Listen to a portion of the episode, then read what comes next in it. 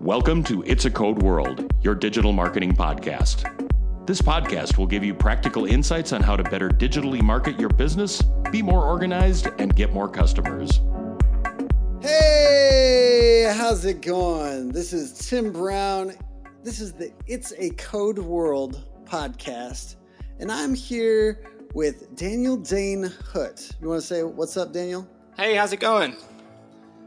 Daniel is from Amp My Content, and we're going to be talking about paid content promotion today. We're going to give you tons of actionable advice and really help you get this off the ground if you haven't been doing paid content promotion. I'm an avid believer, and that's why when Daniel approached me with this topic, I was extremely excited. And, you know, Daniel, let's stop for a second and I want to get to know you a little bit. So, What's your favorite digital marketing tool, hands down?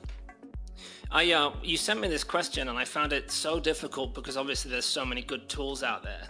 Yeah. I wanted to cheat if I could. My favorite tool is technically not a marketing tool, but it's something called Databox. Okay. Which is like a dashboard. It's a it's a three tool, but it's imagine Zapier, but for a dashboard. So you can integrate I know you do outreach and things like that with your agency. Yeah.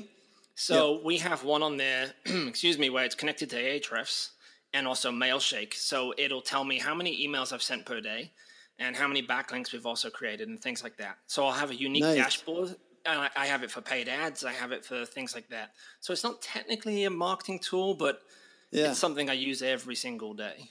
Sounds pretty uh, related. Yeah, it's funny. I've been on a Databox blog post before through. Uh, I use. I'm just gonna throw this out there as mine just to shake it up, just so we can both share our you know recent faves.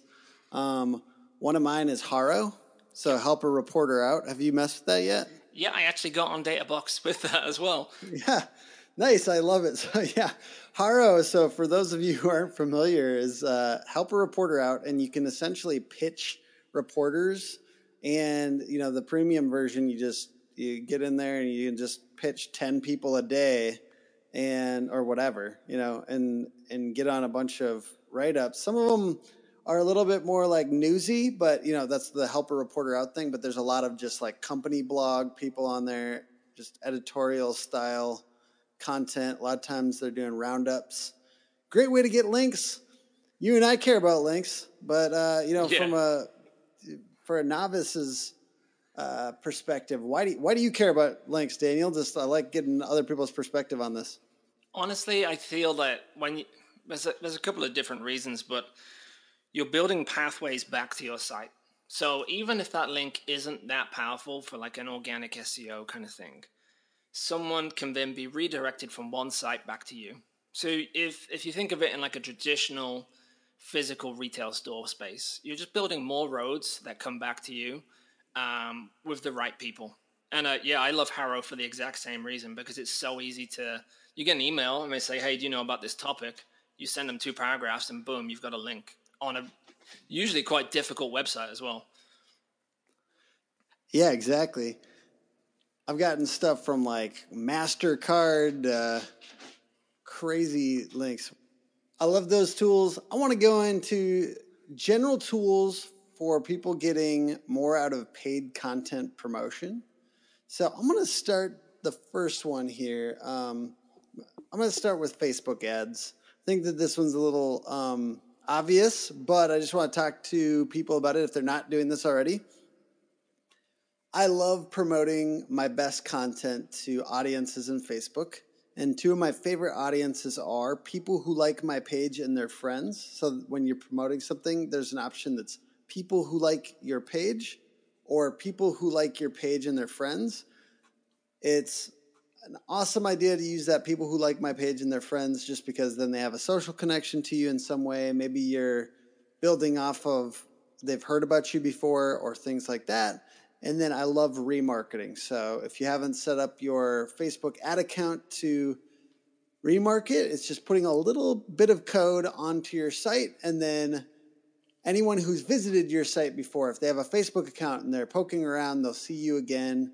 And I love those two audiences. And then my second one is a tool called is a tool called QuuPromote. So Q U U Promote, and honestly, all it does is it curates Twitter feeds for people so they can sign up to, let's say, have people uh, so have their Twitter feed curated for any topic. Let's say it's construction, or let's say it's marketing, or something like that, and then it will essentially give them tweets, and you can put your content to be featured in their tweets. And so we get like ten tweets a day from this, and yeah, it's not a giant traffic. Uh, it's not a huge amount of traffic, but it, I do get a good chunk. You know, good good chunk of traffic from it, but also it's it's a good social signal. So I don't know about you, Daniel, but I'm not. None of my stuff's going viral yet. so I need those social signals um, to essentially give Google a indication that what we're doing is valuable, and social is just part of that. And actually, you do have some stuff that's gone viral recently. Uh, we yeah, we're quite lucky. We've had a few things. Um, QuuPromote, like you said, is really good as well. We're actually running a case study on there right now. Um, Amazing. And I think it's only thirteen dollars for a campaign for about forty days. Yeah, it's um, really so it's deal. ridiculously cheap. Um, so we've had it running for about ten days, and we've had 138 shares, 310 clicks, and I know that 60 people have come across, and we've had about you know like 40, 50 leads or something possibly Amazing. not just from that. But yeah, yeah. It's, a, it's, a, very, very easy tool um, for top of mind awareness as well. Like you're saying, yeah. like for social, especially if you don't have a huge social following. That's a funny also, thing. Sorry, go ahead. I was say that's a funny thing. Like we don't, I don't really push social that much with our business. So yeah. my Twitter account is like cat photos and music. yeah. Um, and uh, Facebook likes and things like that are very small but that's mainly because we use social platforms to drive traffic instead. So we're not about. Yeah. I know that we could be building fans and things like that, but um, we are just driving cold traffic instead directly to content. Um, and I was going to say, like, if you are sick of just being really self promotional, yeah. then using QuuPromote and then just retweeting the other people that tweet your content through that platform it's a nice way to kind of mix it up. So it's not just you tweeting about your stuff, somebody else is tweeting about your stuff, and you're just retweeting them. So that's an awesome way to kind of share the same stuff, but from somebody else. Essentially, it looks like it's somebody else. I mean, it's you, it's you, but it kind of looks like somebody else. So it's nice. Uh, yeah, we um, like it's still early days for our test, but it's amazing. I think we got like an AppSumo deal years ago and nice. so for 40 bucks, we got like a year's worth of promotions. So I'm just no going to keep running. Yeah. So I think I've got 12 credits or 13 credits. Yeah. And they each last 45 days or so each. Yeah. Um, you know, so I'm just going to keep running stuff on there, see how it nice. goes. What else do you love for tools for getting more paid content promotion? So I can give you a whole heap of tools, but I'm going to be honest, I mainly use Facebook just because it's absolutely huge, right? There's so many yeah. people on there, um, and so I, I like to go deep in one channel rather than yeah. um, a lot. But okay, yeah. I have a list of them. So AMP my content is all about content promotion. It's pretty much all we write about. So I have a whole list of websites and tools that we're running and testing. So let me. I'm just going to look behind me because this list. So you've got obviously Facebook ads, Google ads, Twitter ads, LinkedIn, YouTube uh, QuuPromote, Outbrain. Can I? I love Outbrain, by the way. Please actually go into Outbrain a little bit more before you go into Outbrain. Sorry, I'm just gonna Yo, cherry pick these. I'm gonna cherry pick them and let you introduce them for people on here that haven't heard of them. But Google Ads, how do you use Google Ads? Because a lot of people here that are listening to this will be familiar with Google Ads. So, what do you? How do you do that? How do you do that well in Google Ads? Okay, so it's a diff- it's a different beast if you are promoting content or if you're running kind of sales offers and stuff. Yeah. So obviously with Google, people have some kind of prior knowledge or interest or intent. How it works is they are searching for something, usually a keyword search term, and if you have run an ad for that, you're advert will come up above the searches.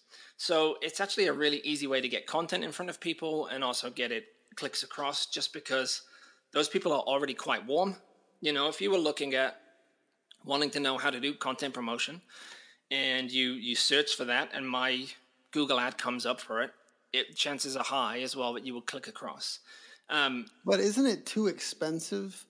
Isn't it too too expensive bad. for just driving people to content? Like how does how does that boil down into money for back to you? It really depends on obviously each keyword has different costs and things like that. Yeah. So And you're it so yeah, kind of outline that a little bit for people too. Like it's cheaper for stuff that is less high intent because there's less people bidding on it, right? Yes, like I will say, um, primarily for content promotion, I like to use Facebook. The reason being, Yeah. I can talk to a cold audience who doesn't even know they have a problem yet, and Yeah. bring them in. So totally blue ocean, super super cheap. Right now, for every dollar we spend, we make about twenty two dollars in return. Nice. Uh, yeah, which is really, really good, and it's all automated, and we can scale it up. And like I said, there's a huge market there, so you know we're not even we're not even one percent of what we could actually be scaled up to. Um, with Google, they're a warmer they're a warmer lead, so obviously they already have some intent. So chances are high they're going to click across. If they search for something and it's not, you know, then they're not the hottest lead. They're not about to buy right now. It's a it's a colder keyword search. You know, they're just looking at Yeah. ideas, solutions. Chances are high they're going to click across. So usually because it's a less competitive keyword, the costs are lower per click. But like anything, if you're going to do pa- uh, paid content promotion, your content has to be effective and it has to convert. So it needs to be capturing the lead. Um, and I can go into this in more detail later on. It needs to be capturing the lead because traffic alone is just a side benefit. If your content is more effective, then obviously it takes less traffic for it to pay off. Um, Yeah. so, So question for you about yes. I'm, I'm just gonna kind of keep you at a fast clip here. I apologize, but You're fine. Outbrain. Talk talk to us about Outbrain. Do you um do you use that pretty or, or what have you used that for previously? Even I'm if you gonna- don't use it heavily now. I'm going to be honest, I've spent about 50 bucks on that, and that is it. Okay. Like I okay, say, so I- we we won't go crazy into that, but basically, Outbrain is just it allows you to get into related articles Yeah. on a bunch of different sites, and it's an interesting one. And then you you have Canva and Skype. So talk to me about how you use those to promote content. Well, not so much for the actual promotion aspect, Yep. but for designing the promotion. So Canva's um, a three design tool, kind of similar to Photoshop. And if you've if you've heard their story, it's insane. I think it's this young girl who started it, and they're now like multi-million dollar business already. Canva, it's insane for a freemium model. Yeah. Um, so basically, it's drag and drop kind of design and things like that. So you can do Facebook ads and stuff on there, but you can also design all different stuff a big part of making an effective advert is understanding the audience. So we like to do customer interviews and things like that. So Skype is a really easy way um, to get in, in touch with people. I would say the tool we're using right now, though, Zencastr, is probably better because every time I upload Skype, I have to uh, get a new download kind of thing. It seems to be constantly Yeah. updating. And Zencastr records as well. So And it's just all in your browser. So we're using Zencastr for a podcast. It records both sides and then gives you clean audio downloads for both. yeah. So, So if you- why not? Sorry, I apologize. I'm just going for it. You're I'm, all I'm good, gonna- man. I'm, I'm keeping I'm keeping our clip, and I'm going to cut out this little bit. But why not just let your content get natural traction, Daniel? There is on WordPress alone. There's 84 million posts per month that are being published. 84. Yeah, but mine's like the best in the world. it may well be, but if no one ever sees it, if there's so much competition, for example, content promotion is just the keyword content promotion is very, you know, it's very niche. Not a lot of people are searching for it, and yet there's 724,000 uh, competing articles on the topic, if not more. So if you're not ranking in the first page, people are not going to find you. You know, Yeah. um, so you need to be promoting content, but there's there's other benefits as well. So a lot of I think a lot of people follow they emulate what they see online, but they are not thinking about the different business models of what they're following. So a lot of sites are churning out a lot of content, but that's because they're doing kind of an ad revenue model. So they want the same people to come back again and again and again because they get paid for that same person to come back 10 times. You know, it's why mm-hmm. YouTube channels and stuff work. But if you're a small business, that's not how you make money.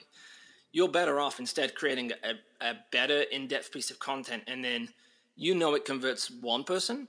So put it in front of someone just like them and do it again yes. and again and again because yep. so all the results that we've got is with eight blog posts in two years. So we've had the top 10 content Ooh. of all time on inbound.org, top content of 2017, possibly 2018 as well on Growth Hackers, content shared by Ryan Deiss, Neil Patel, Sujan Patel, uh, Joanna Wiebe, Copy Hackers, all these people, because it's far more beneficial to keep promoting content than it is to write new stuff, especially if you're a small business because you're usually time poor. You get five minutes to sit down and actually do some kind of marketing work, and it's far more fun and sexy to write something new. But in reality, that's just going out to the people you've got right now. So yeah. even if you are getting like a 10% growth or whatever, it's still very, very small. Whereas going out and getting new people again and again and again, it just makes sense. Plus, you don't have to entertain the same audience all the time. You know, they come mm-hmm. into your business, they learn about you, they become a customer, they become a repeat customer. But, you know, um, they don't always have to keep coming back. My partner, Freya, is a fantastic content marketer, and she works for a software company they write about a very dry topic um, about uh, data testing and things. So un- unless something new happens, they don't need to write content all the time. You know, people found out about it, they become a customer. They don't need to keep reading about that topic unless okay, there's a new issue that's out there, or there's you know some kind of code violation or, or something. Um, so a lot of people, a lot of businesses, they don't need to be churning out with that much content. So that's a good thing because it means you can focus on promoting instead. It's a faster ROI. You'll get more backlinks, which means organic traffic. Um, it also helps with your sanity. You know, you won't go crazy having to write all the time, which I've been in that. You know, the reason I know all these things is because I've made all these mistakes before. You know, and um, you're building an asset then. So if Google died tomorrow, you know, or, or a new channel, there's still all these websites out there that are recommending you you know, and those websites will have email lists. And when someone reads their content, they'll come across to you again. Or, you know, if they listen to you on a podcast like we're on now, they might come across and check you out and things like that. It's just far more beneficial to promote than it is to keep creating all the time. So, okay, I'm going to give you a little alternative perspective here because we push out a lot of content. so, and for our clients too, like, and we're we're trying to move as much as possible towards that quality, not quantity approach. Yeah. But my biggest thing, it's not to say that you're wrong, because I think everyone could spend more time targeting and promoting yes. instead of just churning out commodity content. I call it commodity content because, right, there's just so much of it that it blends in with the rest, and then we're all just just contributing to this unnecessary content glut of the internet. So we're trying to we're trying to push towards that quality not quantity thing. But I think that for me, and I don't. I, mean, I think it's good to have two different perspectives here because we don't have to be like 100% aligned to give value. But there's this this important important key that is there needs to be a promotion strategy built into every piece of content that you create. So if you don't have a promotion strategy, and for us, to be honest, we're really heavy into getting people more traffic from Google. So I appreciate what you're saying about, you know, the alternative, which is getting, you know, links and, you know, being on podcasts and having stuff pointing back to you. Yeah. But there has to be some kind of promotion there has to be it either has to be baked into the pie or you have to be ready to layer it on and actually spend effort and time with that promotion. So to me, it can go either way. You can, and, and my biggest thing, we we do a lot of this, which is which is the targeting. We we spend a lot of time on targeting on the front end of the blog post um, that's created, so that it's something that we think we can rank for for that client and we have a lot of these so we're constantly kind of looking for these new opportunities and do it that way. And if you don't do that, and this is something where we've had, you know, my employees, for instance, my employees come to me and they say, I want to write about this. Or like, for instance, I want to write about WordPress plugins for SEO. Like, you are competing with the world, the entire world, and you're going to go against something that broad? No.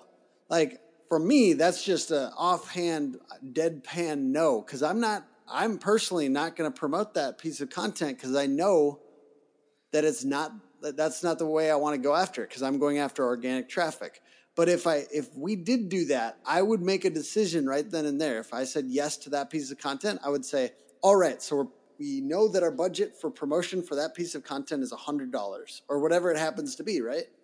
Because there has to be some promotion strategy. If you're if you can't rank number 1 or you can't rank 1 through 10 and you don't know how you're going to do that, you have to have some kind of content strategy. So I would say I love the targeting and the the there has to be some kind of promotion strategy. So uh, that's just an alternate perspective because I appreciate yours too.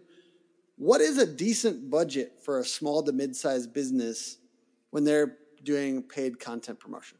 Honestly, you can start at just, you know, 5 bucks a day just to get started and get it out there because then it's you know, it's super cheap. You're not even going to notice that you're spending it. Um, the trick, of course, is to do it in a way that's profitable because then you can spend as much as you want and keep going. Yeah. Up to a point. Um, and uh, just to circle back to what you were saying, you yeah, you totally have to have that promotion process in place. I think a big disconnect is you have two schools of thought. You have the inbound marketers, and when you have the paid ads guys. And the paid ads guys don't care about what quality they've got because they'll just push people to it all day. And then the inbound guys want people to find them and love what they've got, but they don't want to be pushy and put it out there. You know, and I think that's a big issue that people have with promotion. They're creating content, but they're not actually promoting it, and they're just creating more and more and hoping, you know? But I totally agree. Like, you can create more content as well and still pay off, but you have to be promoting it. You can't just put it out there and not promote. Um, Sorry, I'm I'm on my second coffee of the day, so I'm back and forth. My brain is all over the place. No, I like it. I'm always the guy that kind of just pushes these along. I just chug them along. I'm assuming everybody is ADHD like me. like I assume like nobody has an attention span, so I just boom, boom, boom, boom. tools, give me tools, give me actionable advice right now. And if I don't get it, then honestly, that's how I browse the internet, you know, and I don't even stop myself. I don't stop myself from do, from browsing the internet that way because I feel like I'm getting into ultimate consumer mode, where it's like if you don't have what I want like that, I'm out. So how do you get people? This is just a random question. How do you get people to stick on your content when they land? So if you're spending all this money, and even if it's five bucks a day, that's a lot to some small businesses. Yep. How do you get people to stick on that content once they land there? Obviously, the content has to be good. You know, it has to be, it has to perform and it has to capture that lead. But like you're saying, if if it's not even good enough to keep them on the page and they bounce, then that's going to be a major issue. So a lot of it is obviously copywriting. We use a lot of direct response principles with our writing. And again, that just comes down to research, understanding the audience, which is why we do like the Skype interviews, we check out forums and things. But it's also understanding uh, an emotional level. It's not just like the problem that they have, it's the pain that it's causing and the desire that they want. Because then, if you can bake that into the content, it's so easy to keep them on page. Like, right now, our bounce rate, I don't know, is about 60%, and that's probably because I don't have our analytics set up properly. But our, our opt in rate is anywhere from 15 to 83% in content, which is huge. Industry standard is like 2%. You know, so it's if the more time you can spend understanding that audience, the more effective your content will be, and the less likely that they're going to leave. So, even if you only had so, five minutes, improve yeah. the headline, improve the intro. Those two things are going to keep them scrolling down the page, and once you get them clicking and scrolling, uh, they're more likely to actually stay on the page. I love it. And, you know, just the obvious tips in there, right? Like, I like making the intro paragraph bigger to kind of hook people. Yep. I like making sure that there's some kind of image that is kind of emotionally provocative a little bit at the beginning of the page, ideally. And I want to give one little recent formula that formula that I absolutely loved. It was on Quu's blog actually. We were just talking about Quu, so absolutely love this. It's it's uh, they they got me with their really good title, which was content formula, the most captivating formula according to the Godfather of influence. and I love that title because I, I need to know what the Godfather of influence said. But so what they what they allude to here is that you start with a mystery. So for instance, they wrote how to write content that holds your reader's attention. And then they they said exciting and unique. There has to be something exciting and unique that you're alluding to later that might come up later in the uh, the the article. The godfather of influence also struggled with this problem, but found a surprising answer. And then false clues and conclusions. So you might think it's improving your website design, inserting images into your posts, and writing practical content, etc.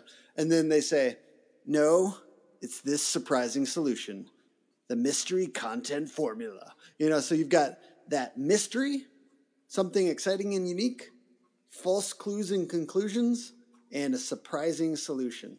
So I love that. And I keep on like going back to that. I'm like literally like keeping that in mind every time I write an article now. Like, got to start with a mystery and then give these false conclusions because that really kind of gives you that emotional hook. You might think it's this, you might think it's that. Like, it kind of gets you like, whew, I got to know. I got to know what the real the real solution is. Yeah. I can give you some real nerdy neuroscience stuff around it if you like. I like, love it. Please. I'm I'm a massive nerd for this. So, all right.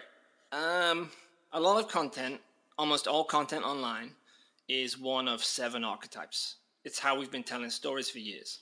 So if you know that, you know that, okay, well, this is the end goal. Someone's going to read this and they're going to do this thing at the end. Maybe it's an opt in, maybe it's to build trust, maybe it's to sell, things like that. So once you've got that, you can template out that story. There's certain elements that you have to hit to connect with people.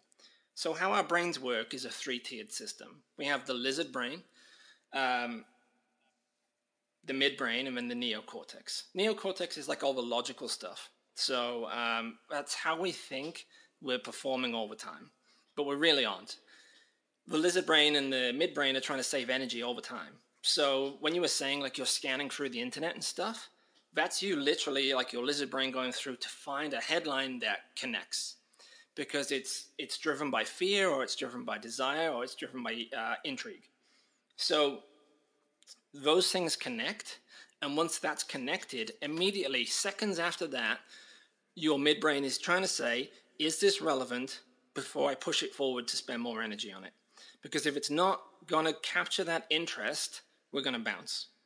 So again, you can start off the headline is ironically it's the most difficult thing to write. You know, you, you can tweak and tweak and tweak that and it'll make a massive difference. We like to use a before after bridge. So again, we're using open loops to start asking questions of the audience to keep them interested so they keep paying attention. It's almost, you know, like in TV shows and things, they talk about stuff that happened previously in a series so that you're going to pay attention and carry on watching for the rest of the episode. So we, we open loops and we talk about what life is like before, you know, how they are now. And then we talk about how things are after, where they want to be. And then we bring up objections, like you were saying. It's you would think it was this or you would think it was that, but it's not the case. So now they it's such a good it's such a good way to hook people, I think. Right, because you're saying, "Hey, is this what you are like right now?" So that midbrain is saying, uh, "Lizard brain said I'm interested in the headline." Midbrain says, "Hey, this is talking to me." They're talking about my particular issues and desires right now. So they start to pay attention and they read, you know, the next line down. Then you're talking about, do you want to get here? And they're like, well, no, no shit, of course I do. And then they're immediately they're thinking of objections of why not to move forward. The brain's trying to save energy. Is it the same old thing I've read a heap of times?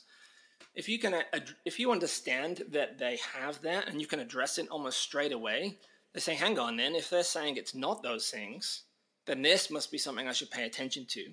If just by improving those things, you'll pull more people into your content and get more and more and more people like reading through and converting. Just that alone. But yeah, I, So why? I'm a massive nerd on why this do you guys? I love it, and I, I it sounds like it's been working because you guys have pretty high opt-in rates. Yeah, it's why are you? crazy.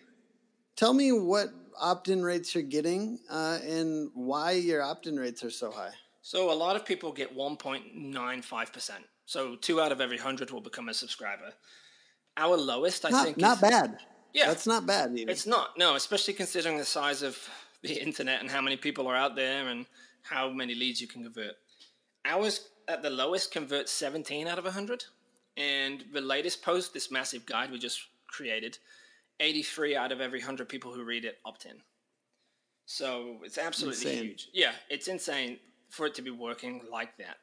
And again, that's from practice tweaking and improving the opt in offer and stuff like that. Wait, wait. So give us some false conclusions on why we might think that that's working that well. Uh, possibly not enough traffic to balance out right now. You know, yes, it had a big. No, no, I'm yeah, no, I'm saying like you know that whole mystery formula. Like Oh, okay. You might think that it's this, you might think that it's that, but it's actually All right. Well, I'll, gi- I'll give you. A lot of people think that to get the email, you need to make the offer as many times as possible. I only have one opt in method, and I remove every other option away from it. So I remove all distractions. We don't use stuff like Outbrain and things at the bottom of a page because I don't want them clicking elsewhere. I want them to take the call to action that I have. So we treat every mm-hmm. page like a sales page. There is a goal for every person on there. We have no sidebar. We remove all distractions. We have no exit intent. We have no pop up. There's nothing worse than going to an article and all of a sudden four pop ups come up and then a video for something else. You just spend mm-hmm. all this time and effort to get them there, to convert them, and then you're immediately distracting them because, and I understand it, you're afraid that you might lose them. But the thing is, you are you are losing them by doing it. You know, you're giving them all these distractions, and how can they possibly then pay attention and take the action that you want? You know, if if we know that it's going to take ten seconds before they bounce anyway, um, if your copy isn't good enough, why would you then put a thing on the page that immediately comes up and then something else, and then they scroll down and start reading, and then a header bar pops up again, and all this? It's just a bad user experience. So we use one opt-in. It is unique and specific to every article that we write. We call it a hyper-specific next step offer. So it's unique to every piece of content. And we try and empathize with the audience and think, well, what do they want to do next? If this person has read this post, what is a logical thing that they are thinking and the action they want to take? So, for example, um, I talk about this in an article, and we break it all down, and there's all images and stuff. At the end of the post, someone is going to want to take action. So we have five two minute videos for them to follow along and set it up. Because that's the logical next thing they're going to want to take. So that has like a 30% opt in rate. If I didn't offer that, what are they going to do? They're going to Google how to set it up and look for a video. So it makes total sense for me to offer that as an option to these people. There's, there's different things that you can do. It doesn't always have to be a huge thing. Um, it can be a PDF, it can be, you know, a, a spreadsheet, whatever. But it has to be the next thing that they want to do. Because you've got them excited about an action, now give them an action to take. You know, because that's what the copy does. It gets them all excited, and then they, you know, they you should give them something to take. It's amazing how many businesses don't have a call to action. So it's unique, it's specific. We also use the commitment and consistency principle. So if you can get someone to take an action, no matter how small, they're about 40% more likely to take a bigger action. So that's why we're not pushing paid traffic to a sales page with cold audiences. Because if we can get them to read a post and subscribe, they're far, far likelier to buy. So our conversion rate on the back end is much, much higher than the industry standard. And all we're doing really is pushing to, for subscribers. Now, how that ties into email capture is we will use a two step opt in. So, somewhere in our content, it might say, hey, by the way, I created the videos. If you want to watch at the end, you can watch these and set it up. If they click on it, then an opt in box appears. If we had an opt in box on its own, they would be more likely, more hesitant to enter their email because it's you know it's a perceived effort again. I can't be asked if they're going to send me this and this and this. But if they click a button first to say, "Hey, do you want to get the video?" and then the opt-in box appears again, they took a small action. They're forty percent more likely to fill it in. So you can do this with multiple forms and things like that. Um, there's a website called Investor Carrot, and they were originally they used to have an opt-in form with about 15 boxes, and um, trying to get people to fill out all these details. What they did is they changed it to a two-step. Where all they asked was, you click something, a box appeared, they got the email. After that, a page appeared with all the extra information to fill out. Something like 80% of people carried on and filled out all those forms, but they also saw like a 60% lift in leads on the front end. So they were getting the same traffic, but they were getting more people opt in, and it, they weren't weak leads. They would carry on and fill out all their stuff, and um, they were making something ridiculous. Like they were still converting the same sales rate on the back end. So again, like the commitment principle, if you can get someone to take an action, they're far more likely to take another action. Nice. So sorry, I kind of again I do nerd out on this stuff. No, I like it. I appreciate it very much. Um, can you give me any more specifics that you guys use to get more out of your paid ad uh, content promotion? Yep, a lot of it again because because we're using Facebook. Facebook is a cold audience entertainment platform, so it's very easy to promote content on there because it provides a good experience. So by doing that, the more relevant your advert is to your audience, Facebook lowers the cost. So it does make it quite easy to promote content on there at a lower cost if you're just getting started. You can do it on a lot of channels, but it kind of works. There's a good um, symbiosis between the two. Another thing as well is so all these tips are going to be about Facebook. Obviously, understanding the audience because if you can write a good ad, if you know, if you've researched your audience and the content is good, it's really easy to write an advert because you know those people before that stage, right? So if you've got an advert that converts really well, super easy to get them to click across. And then the content is really good, so it gets opt ins and stuff much better than anything else.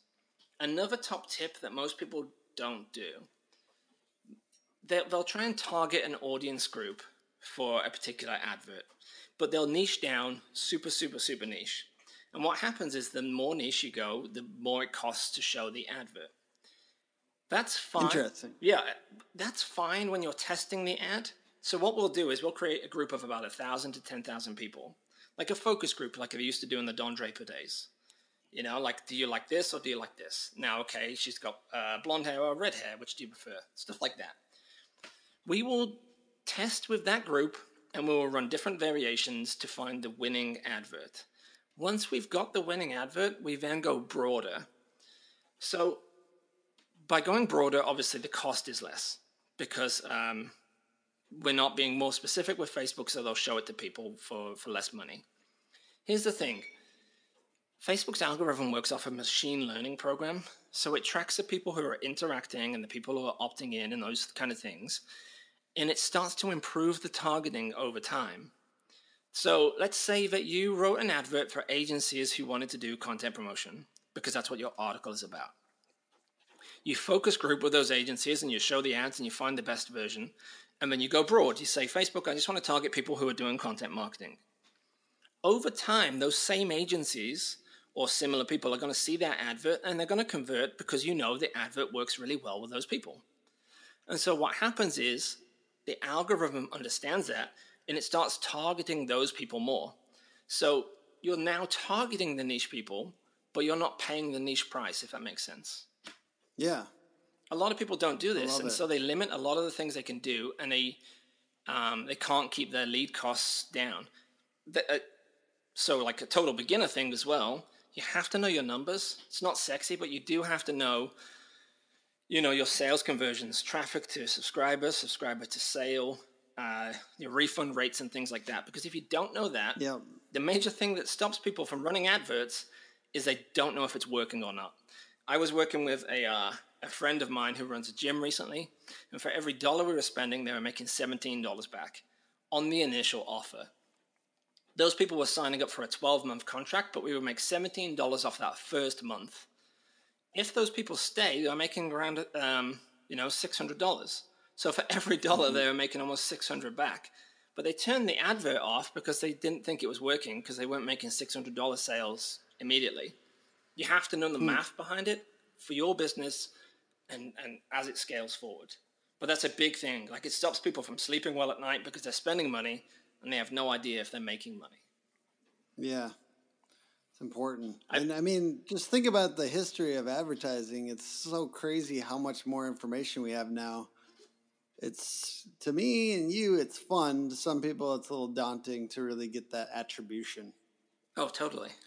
Like, but it's. Would you uh, would you talk to me a little bit about the case studies? Because you had mentioned in our initial chat that you guys are having a lot of success with case studies. So I just want, before we go, I want to talk to you just a little bit about those case studies and why you and how you guys are writing them to be more effective than you know your run of the mill case study. Yeah, totally. Um, so a little bit of background.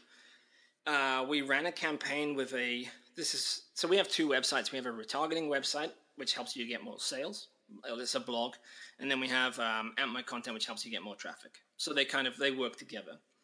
We did a campaign with a wetsuit company, and we spent $114 in a weekend, and we made like $20,000 in sales. Um, the reason we didn't make more is we ran out of stock, basically. so we wrote a case study about that, and it went insane. We got 50,000 visitors in the first two weeks. Uh, we got $3 million in client requests in those two weeks. Um, and it, it's still going now. We still get opt-ins and things from that. And the reason it works better than a lot of what people are doing is a lot of write, a lot of people write case studies. Like you go on a software site or whatever, they say we worked with X, they got Y result, and it's 400 words, and that's it. And all it's designed to do is say, hey, we work with this client. And so it doesn't really do anything. If you think about any sale online, uh, well, any sale in person, you need trust, you need authority, and they need to believe that the product works and things like that. When you're buying online, it's even more difficult because there's a, no human interaction, there's no connection. They can turn it off at any point. So you really need to build on those factors. So when you're writing a case study that says we worked with X and they got Y and that's it, it doesn't do anything apart from look like you're showing off. Um, whereas if you write it as a how-to guide, um, mm-hmm. You put that client as the hero in the story. You give them a hero's journey. I love it. It creates yes. a narrative around it, and the person can connect because they can say, "Hey, I want to be where that software company is. I own a software company or whatever, and we are now at this point. I want to see what they did." By giving yeah. away ninety nine percent of what you do, a lot of people think, "Oh, okay, well, I'm going to lose a client because then they can see what it is they do." That people don't have time they want to see how it worked, why it worked, you know, what, what are the ingredients, what's the recipe, how did you put it together. They're not going to go then go cook it at home. They're still going to go to the restaurant and buy it, you know? Um, mm-hmm. So by, by you make it a how-to guide and you add in the narrative of the, uh, the client. They were here, they felt like this, they wanted to be at this point, you know, before after bridge we started this, and then there was this thing, and we're stacking the benefits, and we're removing the previous objections that we know our audience has because of our research, and then we get into it. One, because it's highly valuable, it's actionable, and people can see and they can take action. People are going to share it. So even if people are not going to be a client, maybe they don't have the money, they're going to share it with people who are. Uh, competitors yeah. are going to link to it and refer to it. We get that all the time. That's I, so crazy. Right? I get competitors linking to our stuff that then sells a client. And they're using it to prove a point, um, and then the people become our customer. Things like that. Yeah. It's not difficult to do, so it, it, adds value, it builds authority. The people get action from it, so they feel uh, reciprocal. They want to pay you back or they want to share it with people. So that's all you really need to do. It's not that complex. It's just, it, you know, there has to be valuable, it has to have meat to it. Yeah, it's yeah. so funny. Like said, this is the second podcast in a row. This is yeah, this is the second podcast in a row where we've been talking about the hero's journey and making your customer the hero, and both both podcasts really kind of flesh it out in a really interesting and significant way. And I really appreciate you going into that a little bit more and how it relates to case studies. No worries. It's is like, there any? Yeah, is there anything else that you want to share before we uh, before we s- sign off here? No, man. I like um, I have all content on this, so I can tell people about that and where they can go read. It. Yeah, please tell. Uh, you can. I mean, here's the deal. You gave away so much value on this podcast. You can do a hard pitch right now if you want. Buy my stuff. To me, it's not. I yeah no. My thing is is like I I have no problem with that. Like if people if somebody comes in this podcast and just gives insane amount of value away, they can give a hard pitch all day because frankly, hey, sorry, can you hear me? Yeah, sorry, it dropped off a bit then.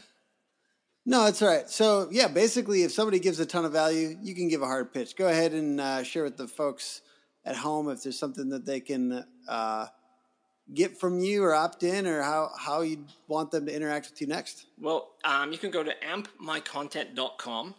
Um, that's all the case studies and guides that we have. So we have just four articles on there right now. We have like a manifesto post, which is going to help you understand like why you need to promote. It's a lot of stuff we talked about today. We have an article that talks about the main elements of what makes effective content, and we show you how to go into an old article and actually improve it so that it's more effective. Uh, we, ha- we have another article showing you that entire method of capturing those leads as well. So now, if you you know you've got an old post that's working better, you can actually get more leads from that traffic as well. And then we just wrote this 30,000 word guide on paid content promotion. So if you wanted to set up and start running like a little bit of budget if you wanted to, or you know outsource it to a team or an agency, all that's on there. We do have a product which is um, so all the results and things that we started to get, we started to create SOPs, standard operating procedures, and things like that for interns. And um, we eventually created that into a training program. but still still in like early days right now. It's not open right now, but if you know if you opt into any of our stuff at some point, you'll see it reopen. Cool. Well, hey Daniel, a lot of this is gonna. I'm gonna have to re-listen through this and kind of like try to use some of this for you know particularly that case study stuff. I'm super excited to kind of test that on our case studies. So it's, thank you for sharing everything. And yeah. You are very welcome. Thank you. Um, thank you for having me as well. And for, for people who are listening, it's actually just after Christmas right now. And Tim has come in, you know, in the holidays to record this with me. So I really, really appreciate it. And I appreciate everyone taking the time to listen as well. Yeah, absolutely. Is there anywhere that people can follow you on social or anything like that? So uh, on Twitter, my uh, handle is at inbound ascend, A S C E N D. But like I say, you will get cat photos and uh, the music that I'm listening to, and that's about it. So I'm not nice, I'm not a like big it. social guy. I'm more um I kind of hide behind the scenes and write content and promote it really, and that's it. No, I dig it. So you can check us out at Hook Agency on Twitter, Instagram, and Facebook, and hookagency.com. To check out the show notes, you can go to hookagency.com slash podcast dash 28. And if you hear a little bit of uh, white noise in the background, it's just pouring out here. It's hilarious to me. It's December 27th December 27th, and it's uh, it's raining in Minnesota, which is it's usually snowing, so it's just kind of weird. But hey, at least it's not uh, 20 below zero like it often can be at this time of year. So, well, yeah, um, it's uh, it's yeah. 23 degrees here right now, which is about 70, I think. Yeah, uh, for you guys. So it's super yeah. warm. It's so weird uh, doing these things at the opposite sides of the world. It is weird, but I like it. And I, yeah, appreciate you very much, man. And maybe we'll do another one sometime. I would love that. Thank you. Thank you very much. Love that words to change a nation, but you're biting your tongue. You spent a lifetime stuck in silence, afraid it, how we gonna learn your song? So come on, come on, come on, come on, you gotta. Join us next time for It's a Code World, bringing you experts in digital marketing and helping small to mid sized businesses be more professional.